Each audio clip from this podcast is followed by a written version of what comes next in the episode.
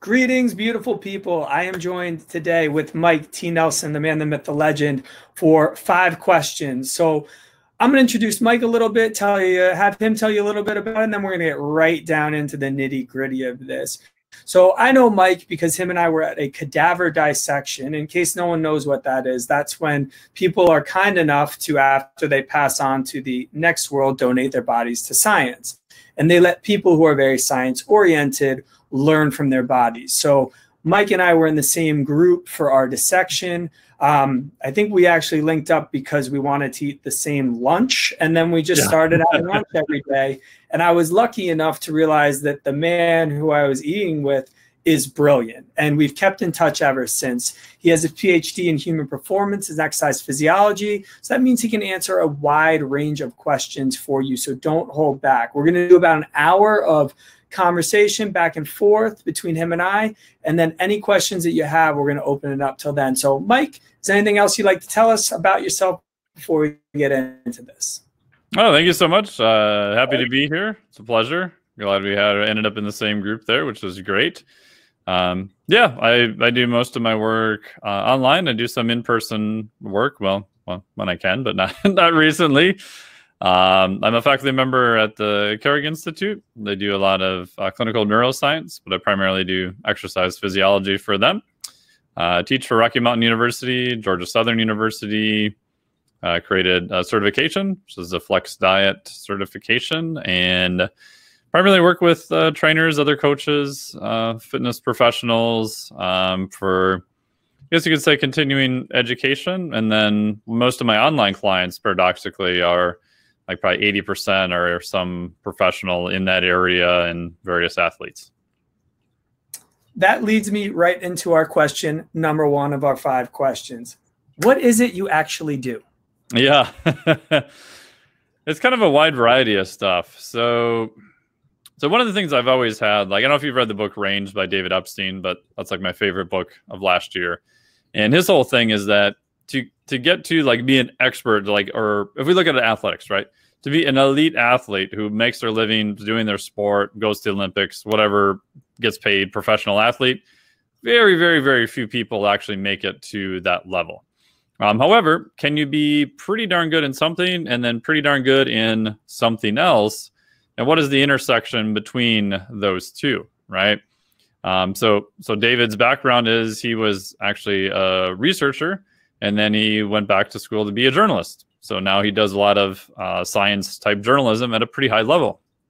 So I've always been kind of fascinated by that concept. So I did my undergrad as a Bachelor of Arts Natural Science. I did my master's in mechanical engineering, biomechanics, and then spent five years doing a PhD in exercise phys, or I'm sorry, five years in a PhD doing uh, biomedical engineering. Dropped out and then went over and finished my PhD in exercise phys. So at a professional level, I've been kind of obsessed with how can you get to a pretty high level in one kind of discipline and then can you get to that level in another related discipline. And so what I use in, internally for kind of my marker as to how high up do I need to go is one, does anyone pay me money? Like, does the market value my service? And then two, can I teach that same thing, but only that particular thing? right? So starting about five years ago, I got a lot more interested again in doing uh, hands-on work again. So I took some classes from Doug Heel on Be Activated, uh, RPR, Reflexive Performance Reset. So I just said, hey, I'm just gonna do hands-on work, and I'm just only gonna do that for a period of time when I'm when I'm at home. And then over time, I ended up teaching for Reflexive Performance uh, Reset. So I did something similar in the past with uh, nutrition, did something similar in the past with kind of biomechanics. So now can I look at what are the kind of interfaces between all of those? So I'm more on the, I guess you could say, system side, uh, but my research is more in uh, metabolism, exercise phys, and heart rate variability. Is is you you said the full name for RPR, and I remember this when mm-hmm. we were at that Mexican food place. Yes, I asked you kind of like, what is your the one thing that you think is the most important thing that's going on right now? Because you have a really good uh, from the top of the mountain, you can see a lot of different things, and your answer was RPR. And since then, I've had a lot more people talk to me about RPR. Can you give us just yeah. a little snippet on what that is for people who may not be familiar with it, and then just tell us kind of your own opinion of it? Yeah, so initially it started off as a system called Be Activated from uh, Doug Heel, who's out of South Africa. So how I got into it, my good buddy Cal Dietz, University of Minnesota. I've known him for God 12 years now. So when I did my PhD there, he was literally like right around the corner. So on my lunch break, I'd go down and just sit in his office and annoy him with random questions about stuff. Um, one day he's like, "Hey, that's pretty cool. Yeah, he's like, I got this this guy who's coming in from South Africa to teach this certification. It's like the first time he's ever teaching in North America. I'm like, oh, okay, that sounds interesting. What what is it? He goes, crazy shit, man, crazy shit. I'm like, okay. He's like, oh, you got to come to it. It's gonna be great. I'm like, oh, sure. How much is he? He's like, oh, it's like fifteen hundred bucks only. I'm like, oh shit. Okay, well, whatever, right? So I ended up going to the course, and it's a at that time, Doug was the only person teaching it. So they taught as a medical model. So we all practiced for two days doing hands on work on each other. And it's a way of doing tissue work on yourself or somebody else uh, to work on specific activations. So RPR, reflexive performance reset, got a license uh, from Doug to teach it not just to uh, medical professionals such as yourself, uh, but also to personal trainers and strength coaches. And it's taught then how to do testing. So you test each other, but then you do the drills on yourself. So one of the super cool things is, you know, you can go to people like yourself in your clinic and other things to have lots of modalities and hands-on work and a bunch of stuff done, which is great, super useful. Um, but to the average person, it's like, well, what do they do once they leave? Right? There should be some homework or something associated with that. So with RPR, since you're working on yourself, you can do the drills on yourself to get better activation of specific muscle groups. So, for example, if you're working on breathing, you can work on your sternum area and under your ribs, primarily corresponds to diaphragm. Uh, other spots, like kind of behind the head and the side of the head, actually correspond to glute max, right? So, there's different areas you'll work on different parts of the body that then have a corresponding activation for a particular muscle group. Very cool. Nice. All right. So tell us a little bit more about what you actually do in your typical day to day then. So day to day, like uh, recently, I've just been working on a lot of course stuff. Um, started an online mentorship program, so I've been doing a lot of, um, I guess, content for that. We've got a Slack group, so a lot of work through there. And since it's a private group, like I'm helping them, so I'm literally correcting, I guess you could say, sort of other paper and their feedback and giving them specific work on that. Um, I have right now about 15 online clients. I somewhere keep between 15 to 20. Um, and I do all their training, nutrition, uh, movement, heart rate variability, program design, all that stuff uh, online. And then I teach for the Carrick Institute. So I'm working on a new product for them that'll hopefully was going to be out in July, but that got moved up to like May now. Hmm. um, okay. everybody's kind of at home. And what we're doing is my buddy, Dr. Kenneth Jay and I are going through kind of all the new research that's come out in the neurology area this past year, um, how it crosses over to, um, I guess you could say, sort of chiropractors, but people are doing kind of functional neurology, used to be the old world. Uh, clinical neurology is probably a better, more accurate term right now. Related to nutrition, concussion, TBI, Parkinson's, different diseases. So just kind of doing a nice research review of the stuff that's come out this past year of what we think are kind of the top studies, uh, what they should know about the studies, and then actually how are they applicable to what they're doing. So they can kind of sit down and they'll get copies of all the studies and our kind of review of that.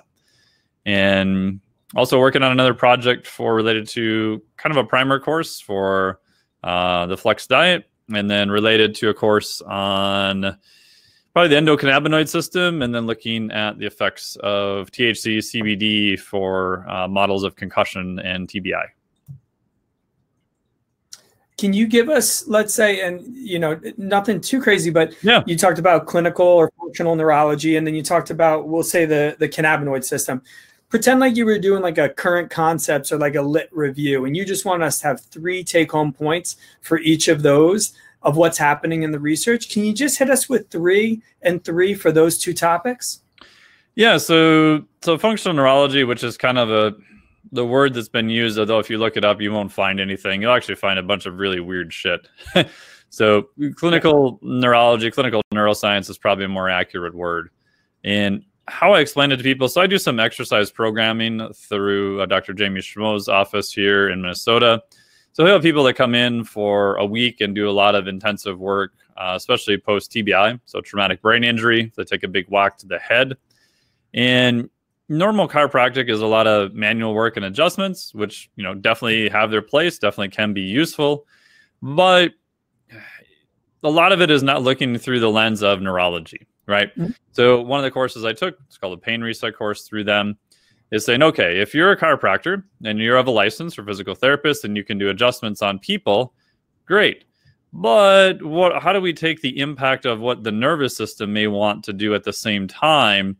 How do we consider that and not just this biomechanics model right? So clinical neurology is then looking at even one step of further. So if i use myself as an example um, so i have some eye issues my eyes don't see together in 3d so when i went in for my assessment so i went to dr jeremy schmoe's office and they'll do different movements and look at different things related to eye movement um, so one of the things they'll look at is how well can your eyes track what is the position of your eyes uh, something called saccades or saccades. If you imagine reading, right? So reading, you don't look at every single word all the way across the page.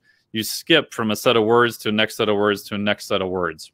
So that really fast, that reflexive eye movement is what's called the saccadic eye motion. So there's different eye movements that they can then look at, and then further up, be like, ah, you're missing this eye movement here. Hmm, what part of the brain do we think controls that specific eye movement? Ah, it's this part of the brain over here.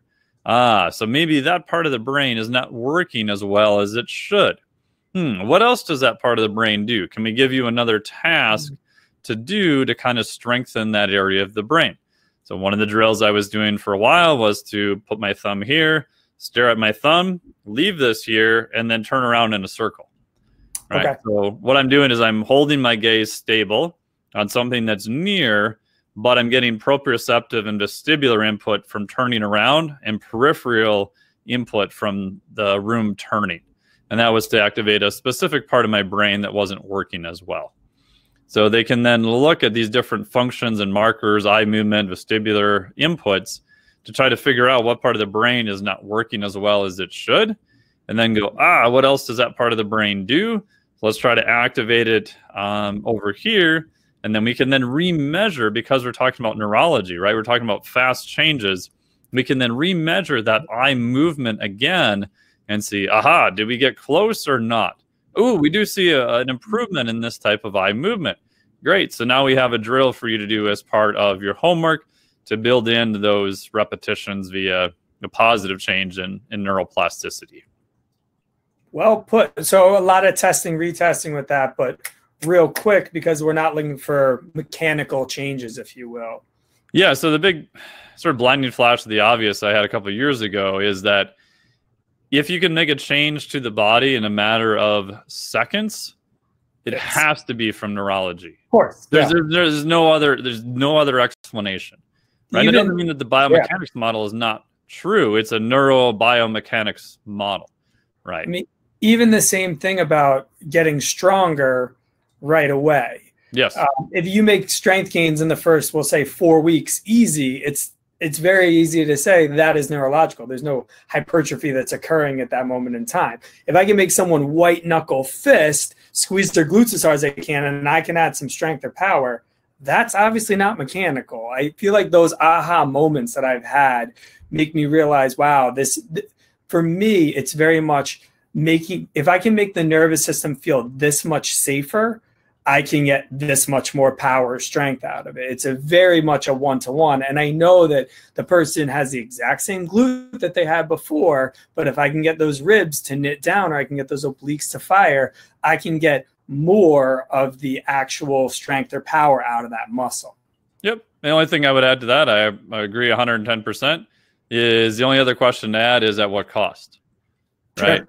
So, which I mean, there's always a, a risk, you know, risk reward to everything, right? So you're looking for things that get the highest benefit at, at whatever the lower lowest cost is. Yep, but I would agree. What about the endocannabinoid system? Give us your quick little like, yeah. hey, in the next year you're going to see this stuff coming out. Give us that hot new stuff. Yeah, so I started looking at about three and a half years ago because I do a lot of kiteboarding, and I was like, man, what happens if I'm like, you know, 20 feet up in the air and I get dropped on my head? You know, that's not going to be good. Obviously, I wear a helmet, do neck exercises, stuff like that. But are there things I could take maybe prophylactically that may be beneficial? So I started looking at, you know, things like creatine, uh, fish oil, maybe curcumin. Yeah, just kind of mixed on that. And I kept seeing these things called endocannabinoids and CBD and THC. And I'm like, huh. I always thought that was just a bunch of bunk. Like I didn't think there was anything to it. You know, you're like, ah, I'm be a stoner stuck to my couch cushion. This sounds like a horrible idea. And I kept seeing more research saying, oh, endocannabinoids. Um, so if we back up and we go, okay, uh, what system in the body regulates that? Something called the endocannabinoid system. So the main thing that uh, is a good example for people who are active is the runner's high is actually from the endocannabinoid system. It's what? actually, yeah, which is crazy because um, a lot of people thought that it was something else. And what's even more amazing to me is you asked, like, I took a lot of physiology stuff. No one ever mentioned the endocannabinoid system. Like, you asked most MDs, like, hey, what did you learn about the endocannabinoid system? Like, nothing so are they is does the endo so we always learn in, in, endorphins and enkephalins were responsible for that um that runner's high if you will is it the endocannabinoid system being involved in the release of those or, or am i no, totally anandamide. impression but, yeah so it's a, a compound called anandamide which is sanskrit i think for like bliss molecule um, but it's a way of your body's uh, blunting pain. And so, if you normally look at when the runner's high normally occurs, it's something that happens later in the exercise. It's not something that happens right away. And the theory is that that's your body's way of turning on the endocannabinoid system to kind of blunt some of the painful effects from exercise. Wow. Yeah. Cool. So the endocannabinoid system is used in uh, pain modification, regulation of sleep, uh, mood, a whole bunch of stuff. And then now things like CBD, cannabidiol are real popular. And CBD and THC do somewhat interact with the endocannabinoid system. There's two main receptors in the endocannabinoid system. Um, and both those compounds can interact with that system, not as directly as what we think, um, but there are different ways of modifying it. And right now, there's other uh, cannabinoids. There's like well over, I think, 113 that have been identified so far. Um, we only have two endogenous ones that the body will actually produce. Um, but what's interesting about that is they're really kind of short acting and they're only really produced on demand. So they're not like uh, epinephrine that's, you know, norepinephrine that's released from the adrenal glands and kind of flows around the bloodstream and, and hits different targets. It's almost more like this hybrid between the kind of direct portion of the nervous system. That is really that's really interesting. I've never heard it explained, and I appreciate you taking the time. To yeah, yeah no worries. So let's go on to our question two. How do you get into metabolic flexibility, and what is it? Yeah, so metabolic flexibility is from your metabolism, right? So in the fitness world, right? everyone's arguing about, oh, bro, like, what's the best fuel? It's like, oh, no, it's only fat. You got to do ketogenic, high fat diet. Or, no, if you do that, you need carbohydrates to perform and to lift weights and do high intensity work. And to me, if you're talking about a healthy individual, not talking about pathologies or disease or anything like that, but a healthy individual, it, the answer is like both. you know, because your mm-hmm. body will use both. And to me, that's the best thing to do. So metabolic flexibility is how well do you use fats, maybe kind of one end, how well do you use carbohydrates on the other end, and then how well do you actually switch back and forth between the two different fuel systems. So hanging out, having this conversation, you know, fat's probably going to be a much better fuel, what's called aerobic metabolism. Um, if we go to put you on a rower and have you do a 500 meter or a 2K, you probably want to be able to use carbohydrates. That's going to be definitely beneficial for exercise performance um, and even tolerance, like how hard that exercise uh, feels. But the reality is, we want to use both and we want the ability to switch back and forth. If we lose that or become what's called metabolically inflexible, that's actually a marker for different uh, disease states. So, someone who is a type 2 diabetic, by definition, is very metabolically inflexible. They have a hard time using carbohydrates. As the disease, disease progresses for various reasons, they actually start losing the ability to use fat and they get scrunched from kind of both ends of the spectrum. And they can't switch back and forth very effectively. So that okay, so in general, that is that inflexibility, metabolically speaking, is that due to when I think about type 2 diabetes, I think of insulin resistance. And I also yep. think about leptin in there as well, not sure. necessarily like mechanistically, but that's something that's going on in, in the body. Um, is is that metabolic inflexibility due due linked to insulin resistance or is it something else? Yes and no. I would say the simple story that is true but not complete um, is related to insulin, right? So we know as insulin goes up, it actually pushes your body to use more carbohydrates. If you want to push your body to use more fat, you would have a lower level of insulin, right? So mm-hmm. fasting will do that. So if you fast, not consume anything, insulin levels are going to go down. It's going to push your body to use more fats as a fuel. Uh, if you have a very high carbohydrate meal, you have two Pop Tarts for breakfast, right? Insulin goes up. Your body is going to push to actually burn more of those carbohydrates, or carbohydrate oxidation.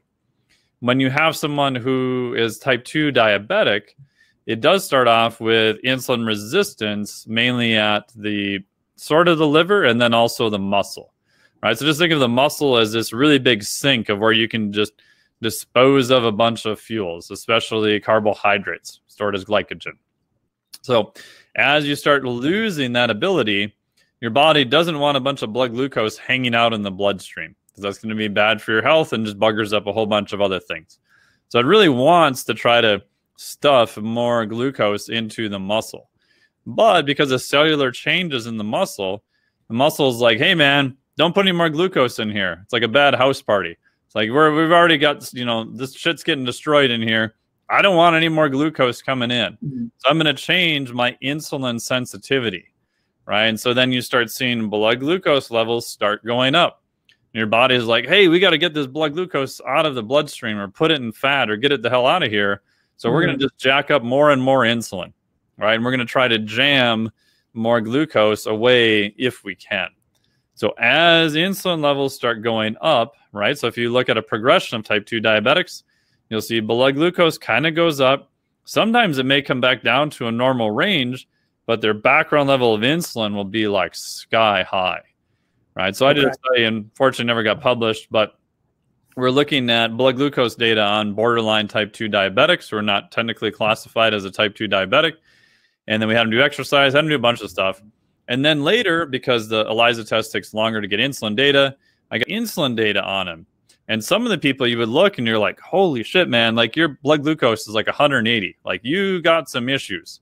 Other people were like bad, but not horrible, like yeah, 115, 120. So definitely high, but not as bad as the poor bastard at 180. But then we got the insulin levels. Yeah. And some of those people who were around 120, their insulin was sky high right? So they're already on their way to definitely being more of a type 2 diabetic. Remember what we said about insulin? If insulin levels are super high, it's preventing you now from switching fuels over to fat, right? So a high level of insulin is preventing you from switching to use fat as a fuel. So it's trying to push you back to carbohydrates again. Because your brain's like, get all this blood glucose out of the, the system. It's screwing everything up. And so mm-hmm. you're getting scrunched from both ends of the spectrum and they become very metabolically inflexible at that point. And now you're talking about fasting a little bit. I, I am sure that you have some guy, and I've read a lot of your stuff, so I'm I'm yeah. like kind of playing dumb, but I, I would like you to explain it. But uh, in general, are you more of the a few times a year, do a longer duration, type of fast? Are you a make sure that it's a 12 a 12 hour not eating window. Is it an 8 hour 18 hour every day? Where do you kind of guide your guidelines for people to start to work away from that kind of insulin resistance if you will and that inertia that unfortunately that has back into something where they can start to burn carbs and fats as well as anyone else? Yeah i would say uh, for what goal in particular or what context? I would say that if you have someone who wants to start to lose weight and i feel like they, okay. they're, they're kind of my impression is that the longer that someone's had that weight on their body the harder it is for them to start to take it away it's almost like that insulin resistance ends up getting a bit of inertia onto itself if you want to start to kind of crack at that a little bit what are the most user friendly ways to play around with your frequency of eating? And feel free to dive into what you're eating as well but frequency of eating as far as like fasting in order to start that boat to start to turn around. Yeah so i would say like the biggest thing with that is you know making sure they get healthy first or in the process. Uh, right so i have a new client so his um, blood pressure is a little high he's on a fair amount of meds is blood glucose I just looked at was anywhere from 120 to 125, right? He probably needs, you know, ideally he's a big dude, but probably needs to lose 40 ish pounds somewhere in there. Um, so assuming that they're not ridiculously high stress. So one of the questions I'll ask them is if you get really stressed, do you skip meals or do you just tend to eat more? If they're kind of, I skip meals, I may not really start with fasting or if they're super stressed. Um, but assuming otherwise, they're they're okay. Like metabolically, they're kind of headed down the wrong path, but they're not really horrible. Um, my recommendation is to do a fast once a week, uh, work up to about 19 to 24 hours. So you'll okay. take Monday. So say Monday's your fasting day. Just push out breakfast by a couple hours, and then go again the following Monday. All right, maybe skip breakfast or move breakfast to lunch. Cool. You probably did 14 hours pretty easily go again the next week. So take like a six to eight week run in period, only doing it once per week. And that gives them time to kind of adapt to that. And I found that that makes a huge difference. And then once they're there, about once a week, a 19 to 24 hour fast. Because uh, what I'm trying to do is just whack out a whole day's worth of calories, right? Because obviously they need to be in a caloric deficit. And then also, we know that the longer the fast goes, the more we're going to get that drop in insulin. Um, so a healthy-ish person, that insulin will come down and, and flatline or kind of reach what's called an asymptotic point, eh, 15 to 18 hours. Um, if they're overweight, there's one study that compared lean to overweight individuals. Yeah, they were taking longer. They were taking 24, 36, you know, sometimes 40 hours to hit that bottom part where it completely flattened out. But even 24 hours was enough to dramatically kind of drop that. So and in so the that, background, I'm thinking that's kind of the mechanism too. Okay, so that's the people that were more overweight. It took them longer for them to have the same hormonal yes changes that someone who is not overweight would have. Again, interesting to talk about like calorie in, calorie out, hormone, but you seem to do a good job of putting it all together for us, and I really appreciate that. That's awesome. So. Yeah third question, I would say, why is sleep not something a trainer or coach should start with? Yeah, so it was probably like one of my newer pet peeves, I guess. Um, and it's not because sleep doesn't have a large physiologic role or that you shouldn't do it. Um, so, for example, obviously I'm biased. I put together the Flex Diet certification, and mm-hmm. it's eight different interventions for trainers and coaches and fitness enthusiasts looking more nutrition and recovery. And so in my head, I'm like going, okay, like how how do I rate these? Right? Because everybody wants to know, like, you know, for the average person, like where do I start? Right. So I had all the eight interventions, you know, protein and NEAT and sleep and micronutrition, all this good stuff, very similar stuff you talk about. Yeah. Um, and I'm like, okay, in my head, like, aha, I got it. I will just rate these on what the physiologic impact is. Cool. Okay. So I did that. And then I looked at it and I'm like, huh, now, is this really practical in the real world for people to start? Right. So we could say a physiologic impact of sleep is on a one to 10 scale, very high, probably like a nine. we can show tons of data showing that, you know, within one night, you can be slightly insulin resistant the next day if we drop your sleep dramatically. Four to five days, we can take healthy individuals, University of Chicago, take them from eight hours to four hours a night and basically make them borderline type 2 diabetics in a week, right? So if we do crazy stuff to people's sleep, your body just starts going eight, crazy, right? So, but the downside is in practice, when you're coaching people, you're like, okay, Bob, Bob, I want you to work on your sleep. Uh, okay. And you give them all the reasons why Bob doesn't go to bed any earlier. So you do all this great thing. You send him, you know, all these books and stuff to read, which he never reads. And at the end of the day, you're, you're left with, okay, Bob, come in and let's let's talk about your schedule, right? Because it's a schedule thing. And so sure. you go through his whole day. He's got, you know, an hour commute on the train to get to work, works in a busy office, comes back home, does make it to the gym for an hour, which is great, hangs out with the kids, helps them with their homework for a while, and then he chills out with his wife and watches Netflix for two hours at bed. Next thing he knows, it's midnight and he's got to get up at 6 a.m. again. All right. So now you're telling Bob basically, oh, yeah, those two hours at night, you kind of chill out with your wife. Like, screw that and just go to bed early. He's like, no, F you, get out of here. Why did I pay you a bunch of money? This is a stupid idea, right? right. Because what you're saying to him is, I want you to make a value judgment on your life. And I want you to prioritize this thing that you haven't done. So you don't really know how much better you could feel because you haven't felt it yet. You're chronically used to being sleep deprived. So you don't know what good even feels like um, for this hypothetical thing in the future that, yeah, may not be worth it. Right. So it's a very, hard discussion to have. So I came with something I just called coaching leverage, which is the uh, physiologic impact of something times the psychologic ability for the client to change. Mm-hmm. So sleep on a one to ten scale has you know physiology very high, probably a nine. Um, psychological ability for most people to change is atrocious. It's like a friggin' one, right? So your overall score is like a nine, which in my ranking of one to eight interventions put it actually dead last um, compared right. to like protein right? So if a client says, "Hey, you know, I want to lose more fat," you're like, "Great, protein, lots of good, you know, backing, lots of good things with protein." Oh, and by the way, Bob, if you want to lose more weight, I actually want you to eat more of this thing. They look at you like, "Well, wait a minute, I thought I was supposed to eat less calories and fasting is yeah. all trendy." It's like, no, no, I actually want you to eat more protein.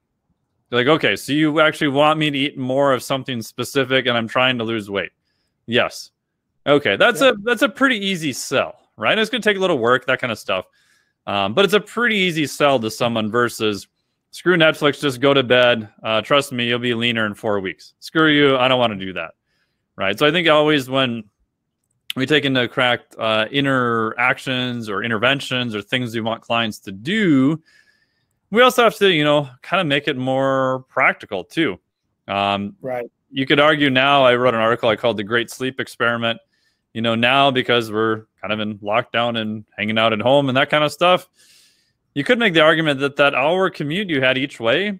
I told people like you don't have that now, so just try to go to bed earlier. Like literally, keep backing up the time that you go to bed until you wake up before your alarm clock goes off, and then just do that for at least two to three weeks.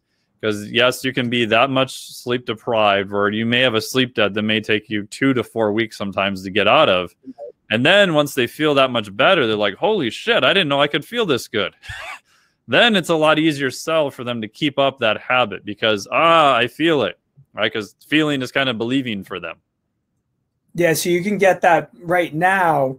Everything's shifted yes. a bit on its eyes for, for, for buy in because as in upheaval things are, there are certain advantages, pros and cons to everything. There's certain yeah. pros to, like you said, not having that do you um, we had kind of the same conversation with our with our patients it's, it's very frequent we talk about sleep and and almost like just telling them to go to sleep more a little bit earlier didn't feel like me being a coach that felt like me being a finger wagger yeah. principal um, we try and almost do a little bit more actionable things um, instead of just saying like oh we, we need to work on your sleep is like, hey, I want you to go outside and get some sun in your eyes for Yes. 20 minutes sometime today and then start them with that and then be like okay you know how you getting that? Let's let's try and get it a little bit earlier. Cool. Okay. I don't even necessarily need you to shut it down earlier right now but i want you to put on these ugly blue blocking glasses which are Yep. nine which i'm going to give you. Yeah, yeah. just like start to go. Okay so cool. Now we got that going on a little bit. Like hey this is linked to sleep it helps you sleep a lot better. Temperature is really sensitive. Like would you be open to getting a little pad under your mattress just to see if it helps you out? Cooler. cool. Okay. Another like coachable moment here. Take a shower before. Some people think that the hot some people think cold like that. And then for us vi- like visualization meditations is something that again it's like buy-in. Like everyone knows that they should be doing some sort of mindfulness practice meditation practice Mhm. but maybe they're not doing so so maybe that one comes a little bit later we had the same um, uphill battles um, with with different things. It's funny. It's like people used to fight me on ergonomics. They're like stand up desk. People are going to make fun of me, but now they don't fight me at all. They're asking me to write them on our letterhead uh, justification for it. It's funny Yeah, how things shift and how things come in in and out of vogue. But I like what you're saying. I, I agree with you that it is an uphill battle.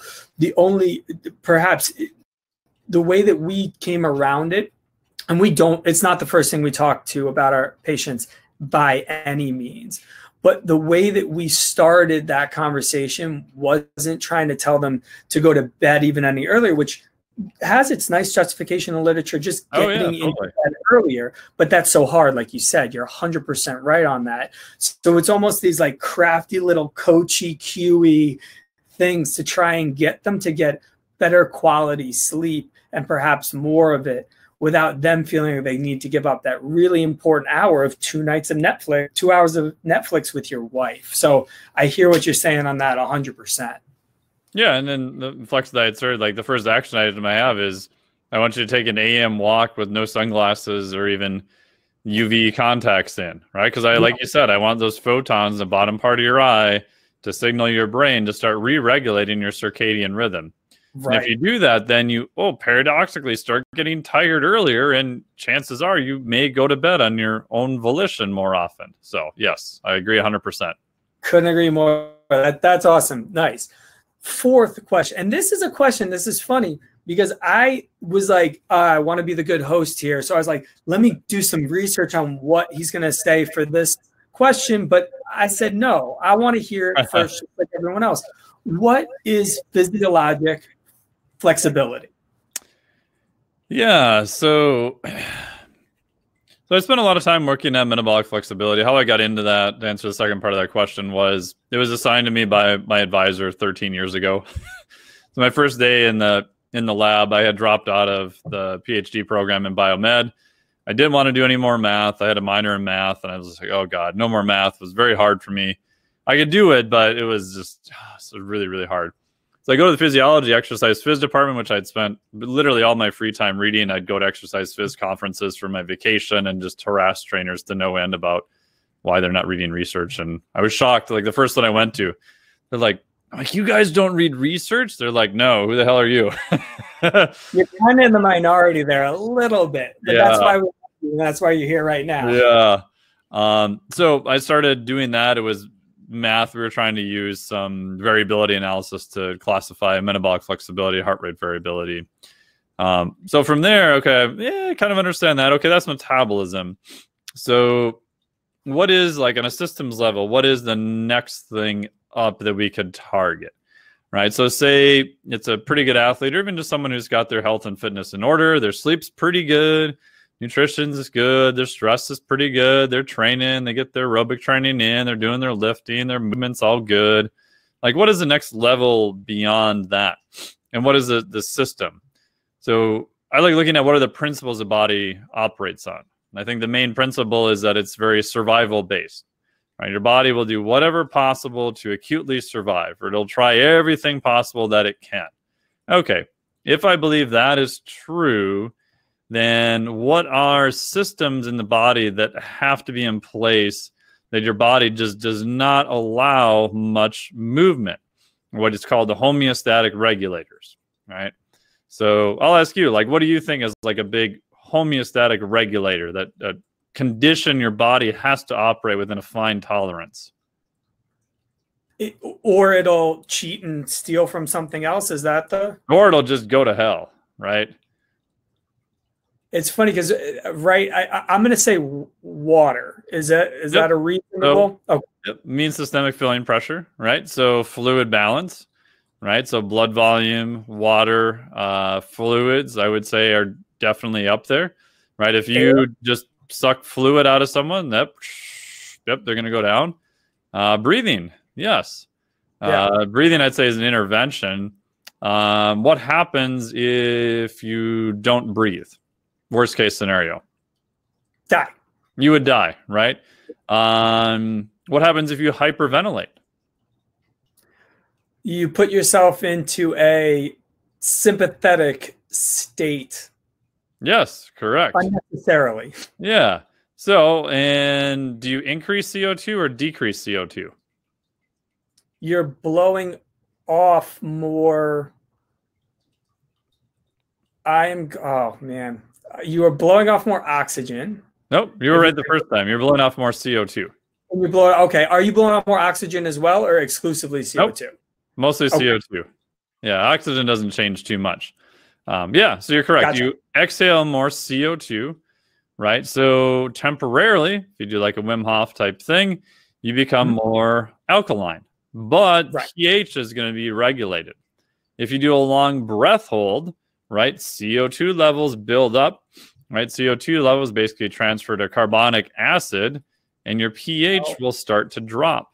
But pH, I would argue, is another homeostatic regulator, right? Your body has to maintain pH very, very tight. Uh, blood glucose would be another one, right? You can't really tolerate big swings in blood glucose. Um, the last one would be temperature, right? Humans are homeotherms, right? We have to maintain around 98.6. So to me, those are kind of the main homeostatic regulators. And your body will do everything possible to make sure that those operate within a very tight range.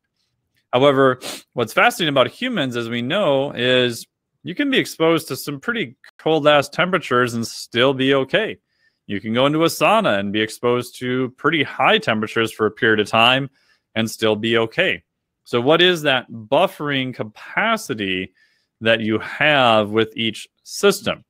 Right. So, if I want to alter pH, uh, we could do things related to breathing. Right. I could put you on a rower and tell you to row balls out for 60 seconds and then see how much you like lactate and hydrogen ions. Right. Uh, we could give you three Pop Tarts for breakfast. How well can you buffer glucose without movement? Mm. Right. So, to me, I just use the term physiologic flexibility. Uh, it's kind of sort of related to hormesis now. Like hormesis is kind of a fancy term. Uh, hormesis originally came from the study of toxicology, which says that if we give you a little bit of something that may slightly damage you, but you can then be better from it over time. Um, like uh, Taleb stuff looking at anti-fragile. Right. So people are listening. If I have a ceramic container and I drop it, probably going to break, right? It's kind of fragile. If I take a Tupperware container and drop it, yeah, it's going to stay. It's pretty pretty resilient, um, but it doesn't get any better when I apply stress to it. So physiology in general is what they call anti-fragile, meaning if I go to the gym and start doing more bicep curls, my biceps will actually start getting a little bit bigger and stronger. They'll actually start getting better from that applied amount of stress. And yeah, then, yeah. That that hormetic effect, it's interesting because we think about it in in the strength world as like exactly what you're talking about, like that adaptation, if yes. you will. It's been interesting because uh, recently, and the the hormetic effect of, of certain foods, particularly fruits sure. and vegetables, that that may or may not. But it, it's it's interesting how some of the same people that I know that love the hormetic effect when it comes to muscle physiology, like oh, well, this is a good excuse for me to never eat vegetables. I'm like, but you just said that you love that principle. I think it's interesting. What's crazy on the vegetable thing is there's some, it's a little bit of theory out there, but there's some data to prove, I would say prove, but at least show that. So think about um, what do we do with grapes when we make wine? right? What is like a better grape? We're going to make wine out of them. But does that grape want to exist in the absolute pristine conditions? Or does it want to be kind of almost like borderline starved for water and mm-hmm. almost like a little bit of a drought, right? Mm-hmm. The latter is probably better, right? Why? Because polyphenols are upregulated. So we can, there's some theories that we can infer stress in the environment by nutritional hormetic effects, right? The changes in those polyphenol compounds, they go up when plants are exposed to more stress.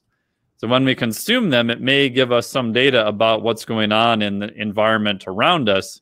Paradoxically, those same chemicals tend to be more preferential for human health too. So when, you talk, when you're talking about stress, I've heard you explain this as well as anyone, but can you talk about the different types of stresses, stress and things like that? Would you would you mind just taking a moment and telling our Yeah, yeah. So I like the classification of eustress versus distress. So eustress, E U S T R E S S, right? So stress that your body can generally resolve within a shorter period of time, right? So when I set up training programs for most of my athletes and clients, my first thought is, okay, how much eustress can I get, right? I want to program pretty high frequency, moderate intensity, and I'm going to accumulate volume right? Because I want to give them enough time that they're better the next time they enter the gym, hmm. right? So I'm going to program that in, in a way. Um, a distress would be a stress that takes your body quite a while to adapt to. So again, I don't think it's that you ever not adapt. I think adaptation is something that can't really be stopped. I think we would change the rate of it, definitely. Uh, there's a, new study that came out that looked at high intensity interval training on people who were chronically sleep deprived. What they found was it still helped them hold on to more muscle mass. Right now, they didn't have the greatest performance during high intensity interval training, but compared to the group that didn't do it, they were still beneficial. Now, again, right. at some point, if that dose is super high, that's going to become a massive distress to them, and it's going to take a long time for them to adapt, and they may see a downward trend from that. Uh, competitive athletes, right? If you're going to go to the CrossFit Games and get the crap beat out of you for three to four days in a row, that's a distress event. If you're a power lifter, Olympic weightlifter doing a meet, probably a distress event. Um, you're going to have a massive amount of stress over a short period of, of time. Um, so I like differentiating those two because most people I see who get into fitness go like way too much distress and then can't figure out like why they don't recover. Like why are they not getting even stronger? Why did they get injured all of a sudden? It's like they just put the pedal to the metal and they're not recovering by the next time that they go into the gym. They normally burn themselves out. They're really not that productive, you know, a couple weeks later, right? You can look at everything from like just attrition rates in the gym to injury rates, all that kind of stuff. Um, so I think you can just think about okay, how much stress can I handle and what can I do then to recover? And then the next level up is what uh, systems is that taxing? And can I train them to actually increase my recovery? Right. So the main one people forget about is what is your aerobic fitness? How well can you take oxygen and turn it into fuel? Right. So if you're doing a heavy set of squats, right, when you're lifting, right, primarily carbohydrates, very high level of stress, what's called anaerobic metabolism. You don't really need oxygen. But as soon as you rock the weight, that is what's called aerobic metabolism at that point. Your body is taking in oxygen and trying to get you back to baseline as soon as possible so you can go ahead and do it again. That same concept can be applied from one day to one week to one month. So I'm a big fan of knowing what your aerobic capacity is, even if you're mainly a lifter, um, because that's going to determine how well you can recover from exercise and just stress in general. I've just noticed people with a better aerobic base are just just handle a lot more stress better in their life than people who don't have that. Um, and it's also very trainable, right? There's only so much I can do. I'm not going to do anything to make my wrist bigger, right? Maybe a millimeter here and there over the course of a couple decades. However, I can directly control my aerobic base to a very high level. Um, so it's something that people then can control too. So to, to piggyback, and this is not my fifth question. We will get there. yeah, no worries. But just tell, take us through the, if you don't mind, I think that it's for a lot of people how we end up making energy, ATP, mm-hmm. in order for us to perform athletically or even not athletically. Um, creatine phosphate system, fast glycolysis, slow glycolysis, um, and oxidation. Would you mind just taking us through the way that you view those energy systems? And then would you mind just giving us, if there were people at home, what a test might look like for each one of those energy systems without putting you on the spot? Yeah, no, it's easy.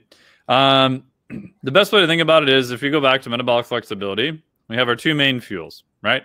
So we have carbohydrates on this end, right? So the main system for that is what's called, as you mentioned, glycolysis, right? And there's two forms: there's a fast and a slow, or what's called anaerobic metabolism. Anaerobic means we don't necessarily need oxygen present at that point in time to create ATP. ATP is the cellular currency of the body.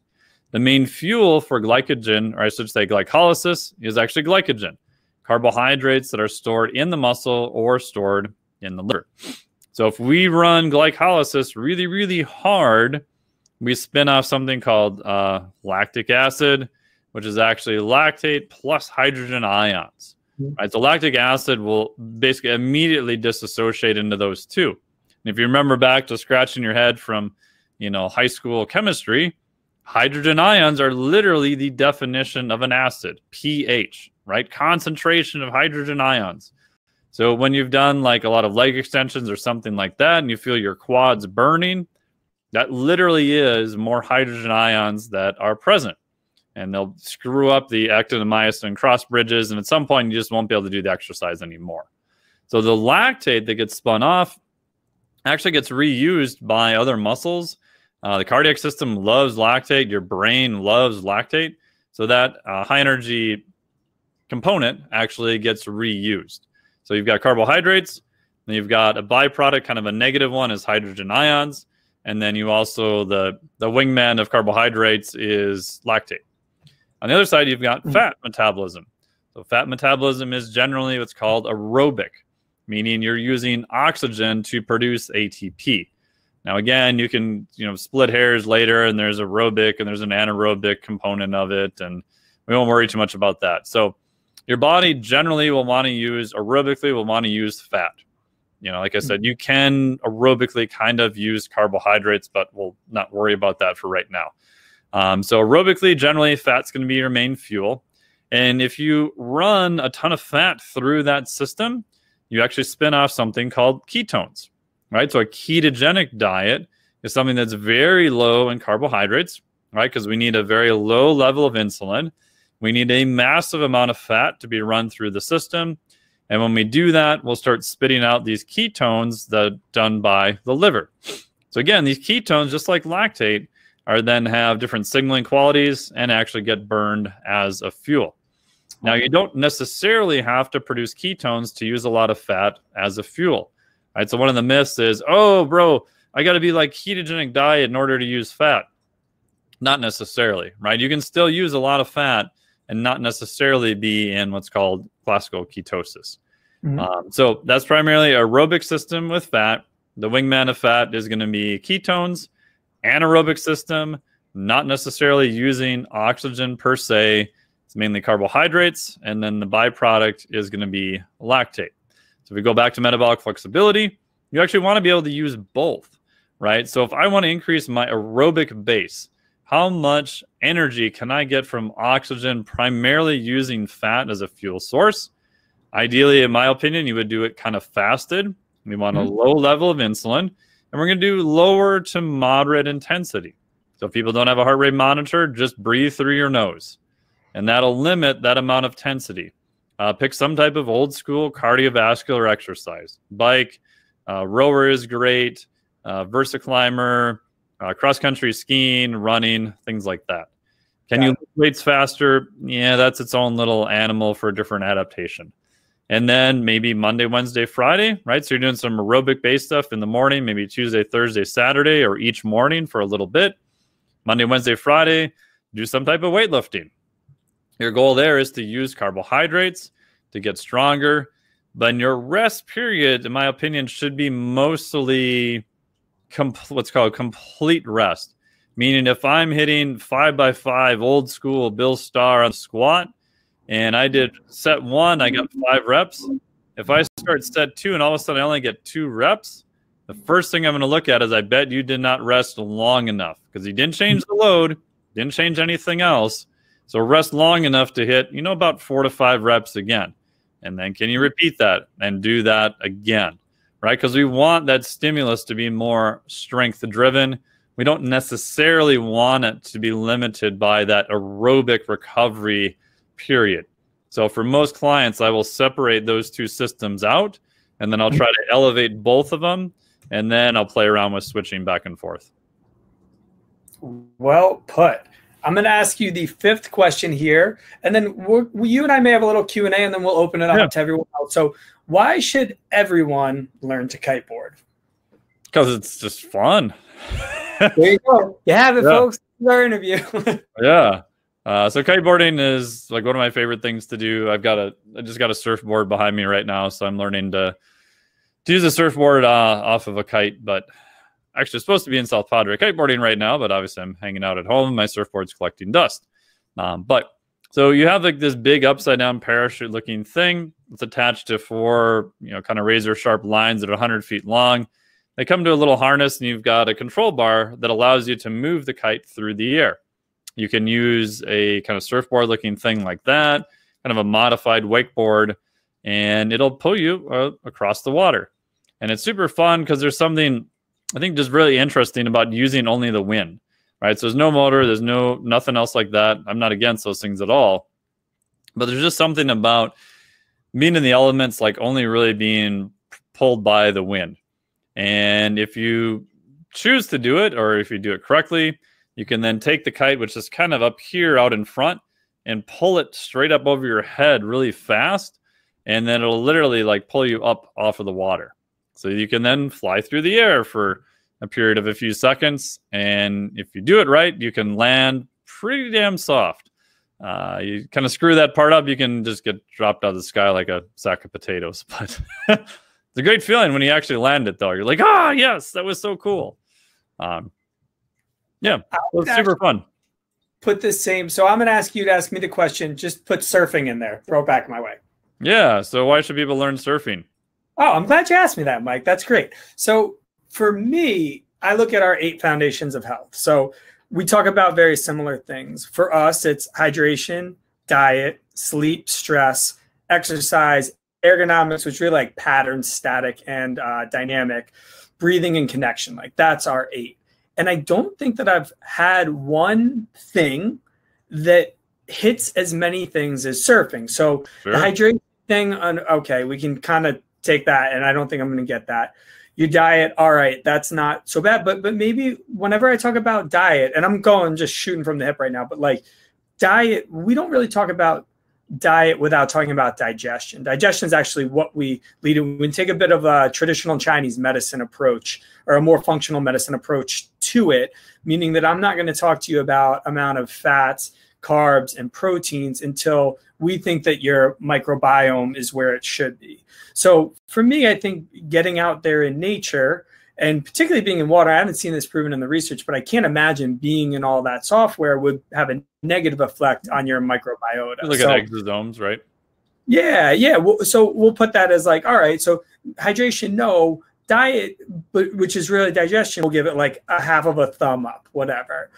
Sleep, if you're doing it with your contacts, which I surf sans contacts, which is not always like if it is a day where there's a little bit more of a swell, and I'm a very intermediate surfer, but I will wish that I had my contacts in sometimes, but I typically leave them out. I surf without my contact lenses. So we can say that it helps your sleep by the fact that you're getting melanopsin. Cool. Or mm-hmm. you're getting your eyes to help you with some melanopsin. Stress, I think, is a really um, important thing for, for me. I mean, just getting out there and doing anything, and we can kind of talk about that with connection in a minute. But the the stress component, it's a weird thing, but if you've ever surfed for a whole day and you've, I'm sure, had this, there's nothing easier than when you close your eyes at night, being able to see those waves coming back in. And that visualization that easily occurs. I think so many people have trouble with visualization meditations because they make it too hard. It's really just your imagination. Uh, if you can picture your favorite place, you can do a visualization meditation. And the easiest thing to be able to picture is something you've seen hundreds of times come at you any day. So I'm going to say that that's going to help out in that kind of like sleep and stress world. Then, as far as the breathing, I do think that even if we're just looking at it a little bit from the you were talking about CO2 blow off and alkalinity of the body, usually it's cold immersion, which does have sure. some. Uh, a lot of people talk about cold immersion. Maybe it's just because of Wim Hof and everything like that, but breathing and cold immersion as uh, having uh, uh aligning you towards a similar goal. Yeah, so we'll just I got a freezer in my garage full of 45 degree water I sit in. yeah. nice. I, I, I drive down and get in the water. yeah, yeah. You're right. You definitely, that's definitely a better approach. So, and then as far as connection, I think, so our connection is community, nature, and self that, that, you actually hit all three of those in a really interesting way. Like oh, there yeah. is a community when it comes to the surfing. I'm sure you have your community when it comes to Oh, totally. Yeah, yeah. Um, you're obviously connecting to nature. That one's a layup. But to self is an interesting thing.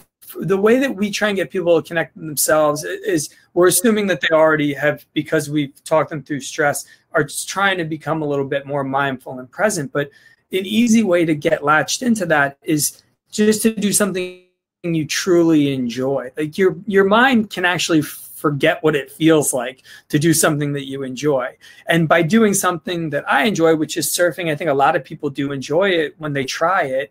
You're refreshing that mind on that enjoyment. So I think that maybe the hydration, okay, but diet, sleep, stress, it's definitely exercise ergonomics i would say it actually hits if we're talking about that pattern because it's a totally different pattern. Like when we're trying to talk about ergonomics that's just static but patterns and positions are things that we're always trying to get people to get out of and break new ones and then breathing and connection i think you hit it. So for me it's like the biggest bang for the buck. So i thank you for asking that question. I was really hoping that someone would.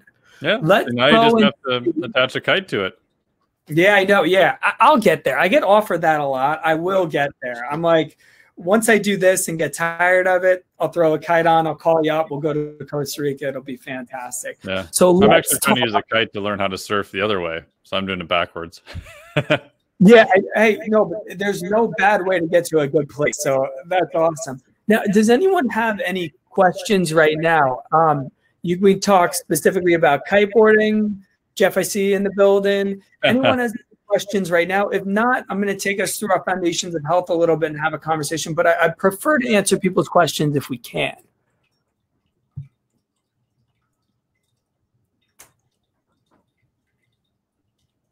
I saw a little red dot come on. I don't know what that means. Someone said yes. Yes, Jeff, I agree. I'm glad we got to talk about kite surfing. I, I will I will get out there with you one of these days. Does anyone there?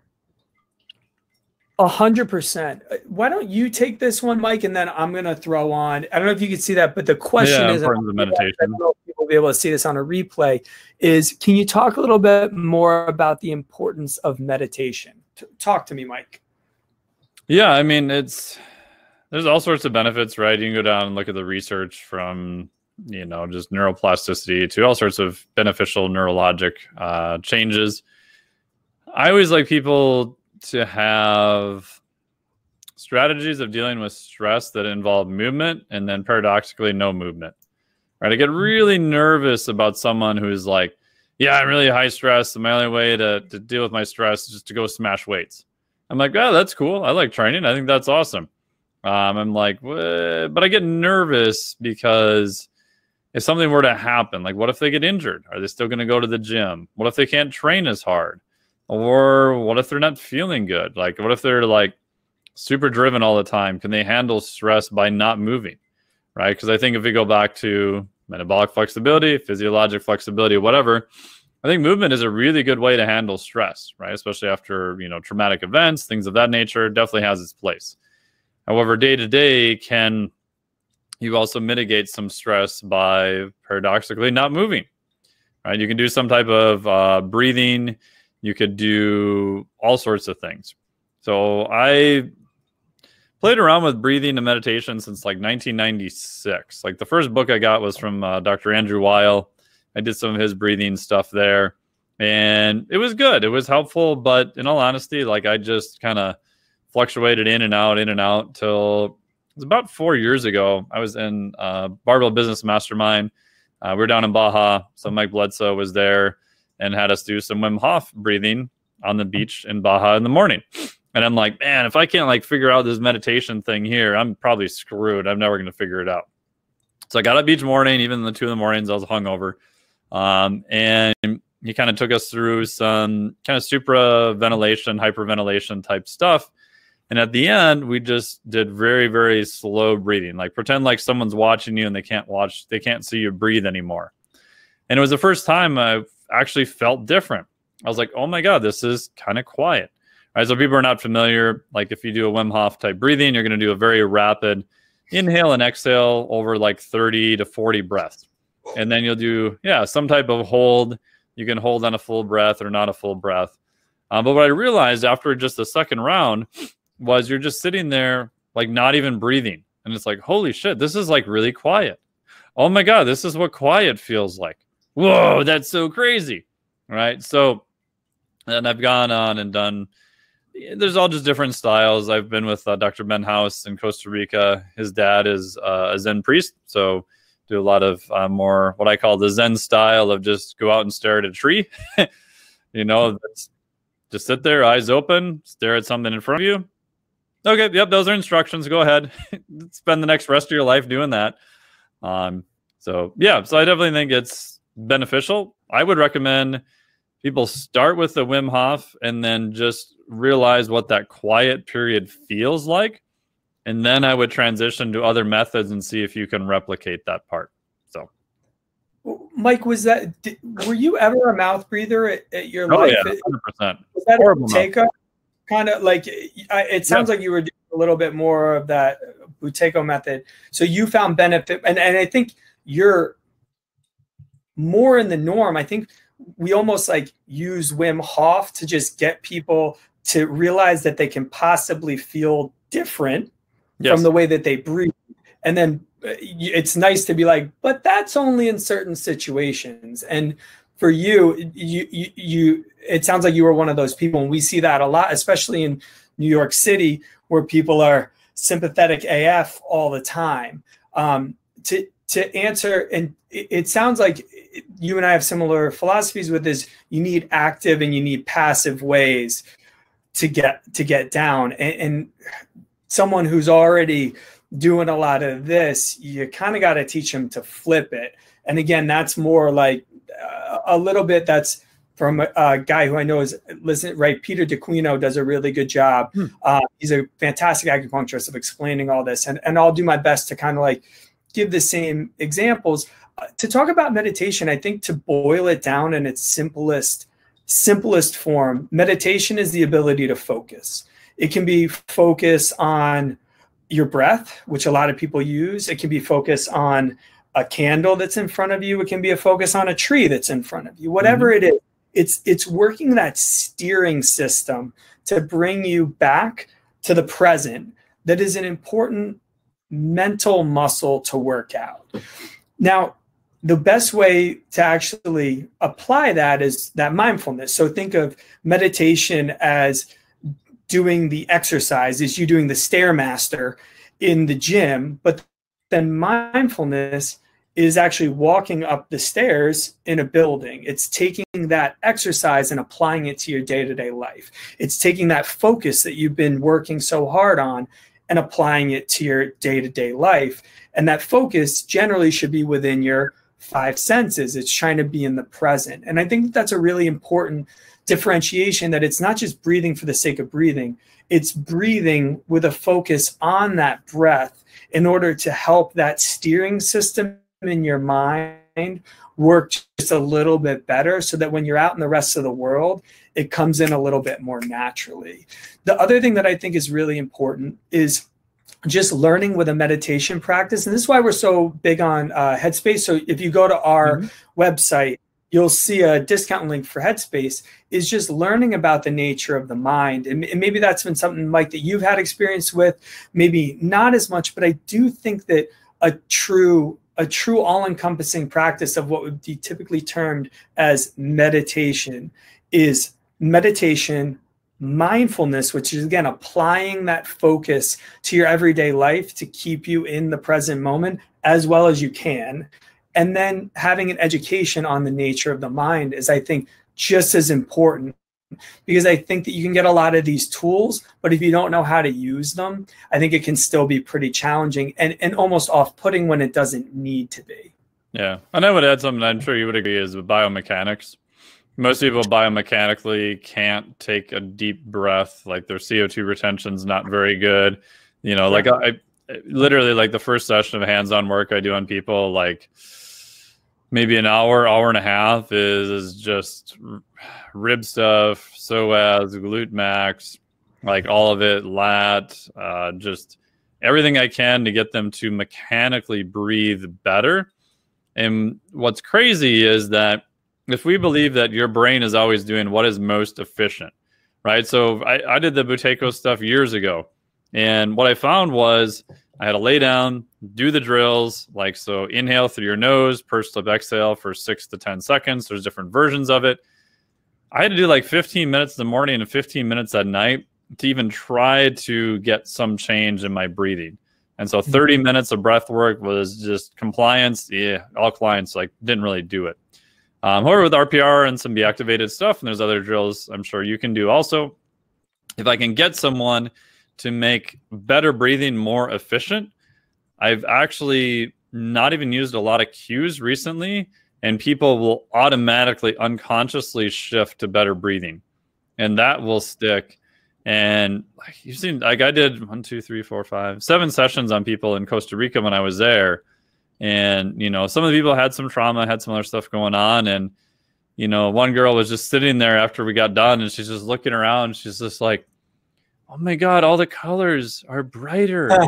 like I can see, right? Because if you think about it, if you're constantly sympathetic, like toned up, like your world literally looks different, right? Because your body is getting trained to look at an immediate threat in front of you. Um, so once you become better breathing, right, you automatically get a lot more parasympathetic without even doing any meditation, right? And now if you can stack, you know, meditation or mindful breathing stuff on top of that, you know you can extract a lot greater benefit from it too. Right and if you don't want you know from everything we're saying it it's really nice to even just be able to think about the vagus nerve itself. The vagus nerve yeah. is a nerve that travels all through your body wandering nerve and it goes through the diaphragm.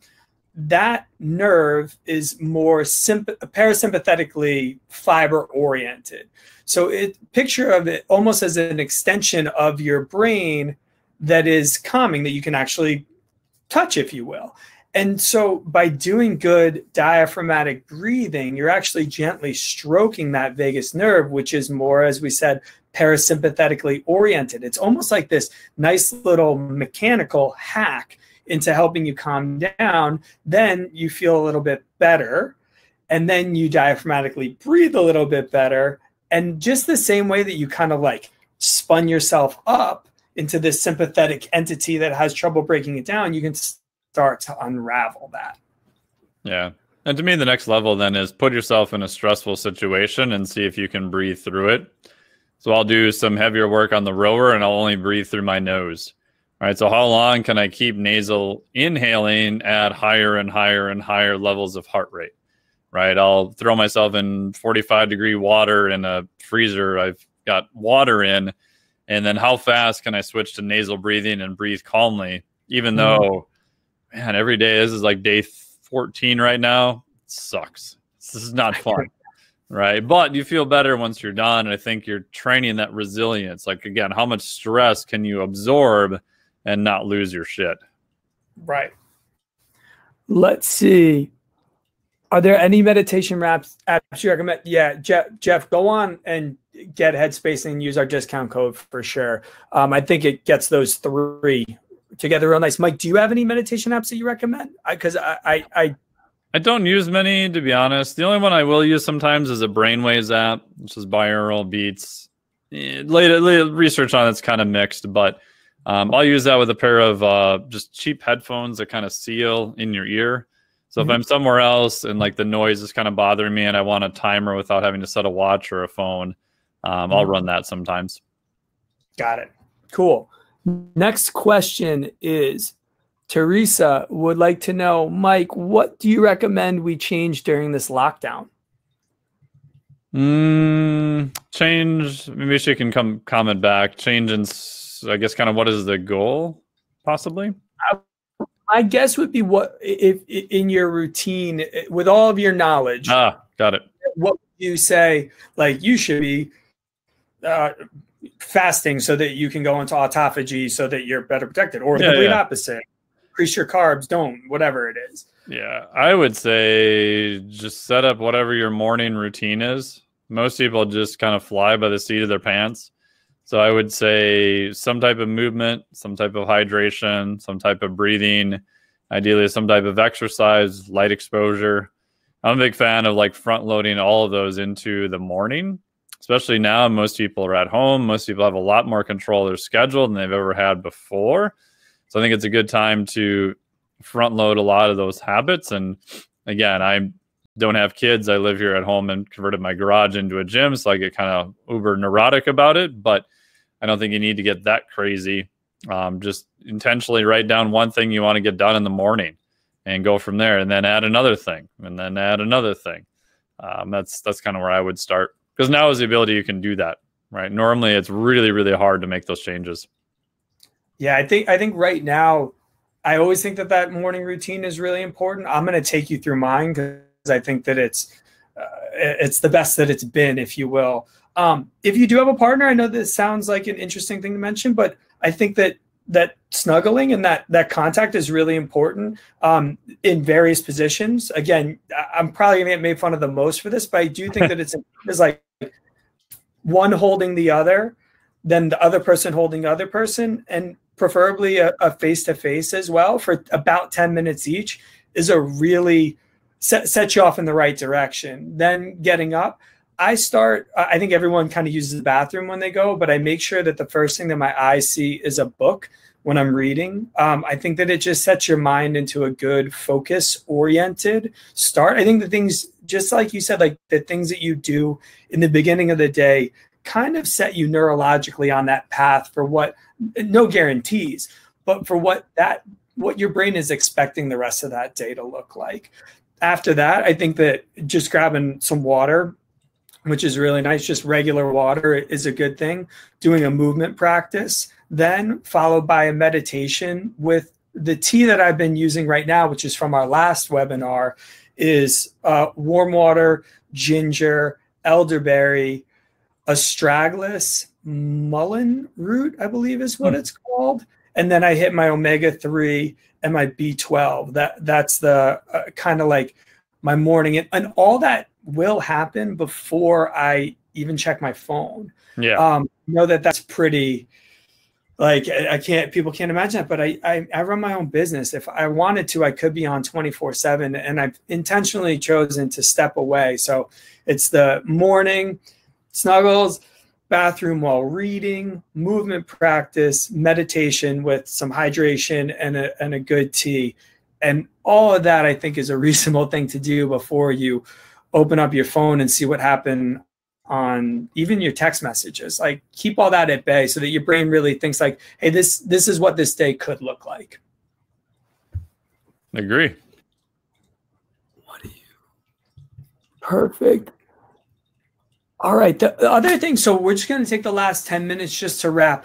Mike i'm going to take you through our eight foundations of health and I just want you to kind of like give me your quick hit. What comes to mind right away when I say those things, like the things that you think people don't know about these specific topics? Okay. So the first one is hydration. Talk to me about hydration.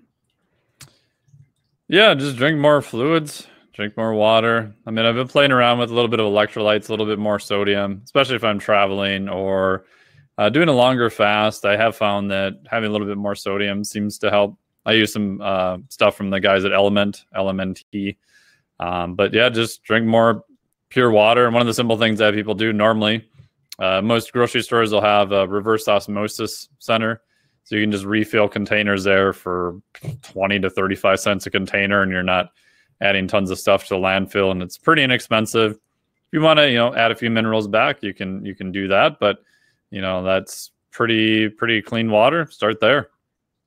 Cool diet. I think most people do better with more protein, have some vegetables, have some fat, and then just titrate or move your carbohydrates up to your activity level and metabolism. Um, you know, I got some guys that are trying to qualify for the CrossFit Games if they ever come around again, who eat you know, 540 grams of carbs a day. And I've got other people that are at eh, like 100. Um, unless you're doing purposely ketogenic diet, I don't really have people go much below 100, um, but just kind of titrate to those to where you need and you do the best you can. You don't need to be neurotic. And if you want a few cookies here and there and dark beer, eh, you know, it's probably not going to be that big of a deal as long as it's more of the minority, not the majority. Sleep. I know we already talked about it. Just give us a quick word on it. Yeah, sleep as much as you can. Everyone I've, I've realized has a different uh, amount of sleep. Um, I've tried everything known to man to get less sleep and still have the same performance and everything. And I haven't found anything, you know, to be honest. I, I have a Oura, so I do cooler sleep at night, I have all the good sleep hygiene. I've got a red light, all the crazy biohacker shit. Um, and I still find like my time in bed on average is nine hours and 25 minutes. I just feel better with that much sleep. And if I train super hard, it'll go up to 10, 10 and a half hours.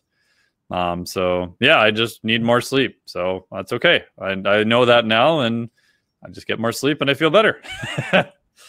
you are my idol. Stress. I have some strategies of dealing with stress. Uh, I have a movement and a non-movement uh, strategy, and then also just change your framework about stress. Right. So a lot of stress is not necessarily bad. There are stressors. There are things that happen to us, and then we can control our response. Right. So most people, if they do better nutrition, sleep, aerobic training, over time, I want to look at I may need to buffer or reduce some things that are stressors. And then how do I increase my resilience to handle more stressors?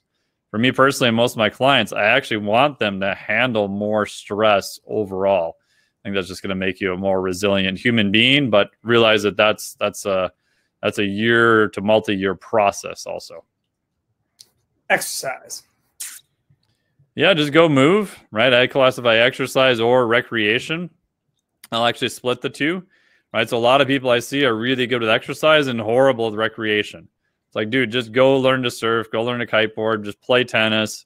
Like, I don't want to hear any of your stats, what your Strava or whatever said. Just go whack a ball against a wall, do something, right? And other people, if they're only doing recreation, I think they probably do a little better with formal exercise, like actually track what you lift and what you're doing for performance and things of that nature. So exercise definitely important. Probably going to have some metrics. Probably going to track a few things. Uh, recreation is still super important for other movement patterns, uh, but you're not really tracking anything. Just go have fun. Cool. Ergonomics or patterns, patterning. Yeah, I like people being able to tolerate weird positions, but that's uh, eustress versus distress mm-hmm. right? So I get nervous if someone is like, "Oh man, my back really hurts." Like if I have to sit on a plane for a half hour, those seats are horrible. It's like, yeah, plane seats suck. I agree, but can you handle other insults and still be okay? That doesn't mean you need to have shitty posture every day and have your nose touch your keyboard, right? So again, making sure you can handle those different movement patterns, but overall you're still moving in the right direction. And we already talked about it. Anything else you want to add on breathing? I think breathing, I first have people, so two things. So practice better breathing, some meditation. There's different styles. Just pick one you like. And then also look at your mechanics of breathing. Uh, if you can get with someone like yourself or someone who does really good hands on work to help with that, I think that'll be a big game changer because then when you're doing the drills, they have a lot greater um, effect. And will doing the drills help you over time? I think they will. But if you can kind of merge those two together, so in a perfect world, like when I have clients here, I'll do all the drills for them. I'll get them to a pretty good point. We'll practice uh, some of the actual drills themselves, both before and after. And then once they feel a difference with a lot better biomechanics, all the other drills they're doing are just that much more productive then. Perfect. And then the last one is connection. Tell us how you connect to your community, yourself, or uh, with nature. Just we'll finish off with that. Yeah, so a lot of stuff lately has been online, but I do like to travel a lot. Um, so I like to hang out with people, do fun stuff, do different things, visit different places, conferences, that kind of stuff. I'm definitely more on the introvert side, but I do like doing those things. It's definitely fun. Obviously, I present a lot of different places too. Uh, you know, try to walk outside, you know, as much as you can, get in nature. Um, for me, kiteboarding works really well because I get to hang out with a bunch of people, hang out usually at the water, at the beach, and have fun, do some recreation, try to do some jumps, not kill myself. Perfect. Then the final question that we got: Where is your favorite kiteboarding spot? Uh, is one of our viewers is a 12M kite. Oh, Cabrina told me, yeah. yeah. The twin tip board, Dakhla. Yeah, I haven't been to Dakhla. I've heard it's supposed to be really nice, but I haven't been there yet. Um, oh man, there's a lot of really good places. Uh, I was just in Australia and I brought all my gear and shit down there for three weeks and never rode once. The weather was just not cooperating. Uh, but I would say a place I probably want to go back to. We usually go to Hood River. Uh, we go to South Padre a lot. Uh, Hatteras is good. Another place that people probably haven't heard of is El Cuyo, Mexico. So go to Cancun, go two and a half hours northwest. Where my buddy Ryan runs a place called Come Kite with Us. And it's a very small fishing town. I think there's like 200 people there. We were there three years ago, two years ago.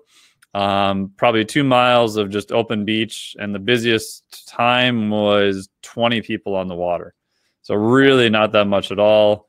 Uh, favorite setup right now, I just got a, a new to me I ride usually uh, blade kites, so I have a trigger 12 meter. It's my favorite so far. Uh, eight meters pretty fun if the wind's uh, super cranking. And then uh, big fan of uh, light wave boards. Uh, my buddy Dave runs a company, so I've got a wing for light wing, and then I've got a carbon kick for my my twin tip.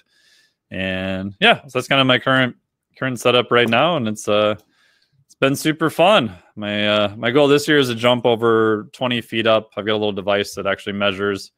So I hit 20 feet last year. I hit a max speed of 30 miles an hour, and then I wiped out, which is really bad. um, so working on getting more 15 to 20 foot jumps and actually landing them, and just being a lot more uh, consistent on that too. So yeah, good times. So before before you exit this earth doing one of those things, how can people find you right now? Yeah. Right now, best place is probably the main website, which is just miketnelson.com. If you go there, you can go on the top. There's a little offer. I think we're giving away some stuff on some cool interviews, and that'll put you on to the newsletter list. So, newsletter list goes out pretty frequently. Most of the content I write, probably 80 90% of it right now, goes out to the newsletter. So, that'd be the best place to sign up. And then, if you're interested in the certification, that's just at flexdiet.com uh, flexdiet.com. And there'll be a way you can uh, get on the wait list there for the next time it opens up. And got a bunch more information coming out through that too. Perfect. Mike, this has been an absolute pleasure. Thank you so much. We yeah, thank you so much for having me, man. I really appreciate it. Oh, this was great, man. And thank you for being a guest on Five Questions with Integrated Health Sciences. And we will catch you later.